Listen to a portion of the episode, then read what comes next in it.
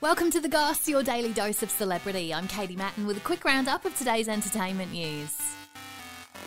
It's Wednesday, the 30th of November, 2022. The Goss. The goss. The goss. The goss. The goss. The Goss. Oprah Winfrey has been slammed by Howard Stern for showing off her lavish lifestyle on Instagram.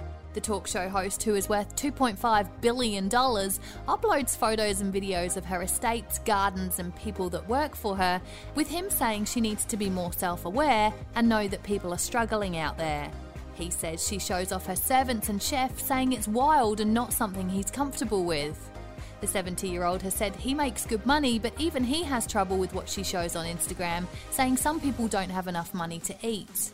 Oprah became a millionaire back in 1989 and now makes $300 million per year.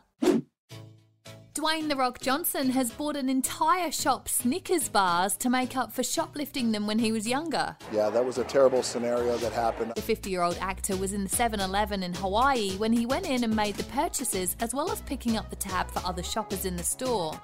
He said on Instagram that he stole a king size Snickers every day for almost a year when he was 14 years old.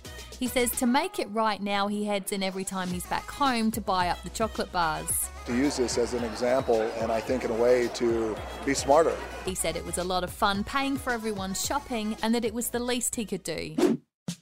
And Will Smith has revealed he loses sleep worrying that his outburst at the Oscars is going to affect his new movie. I knew we was gonna have to deal with this as soon as I got here. The 54 year old actor won his first Oscar for the movie King Richard at the same ceremony where he attacked host Chris Rock. That was a greatest night in the history of television. He made a joke about Will's wife Jada Pinkett Smith, who suffers from alopecia, Jada, I love you.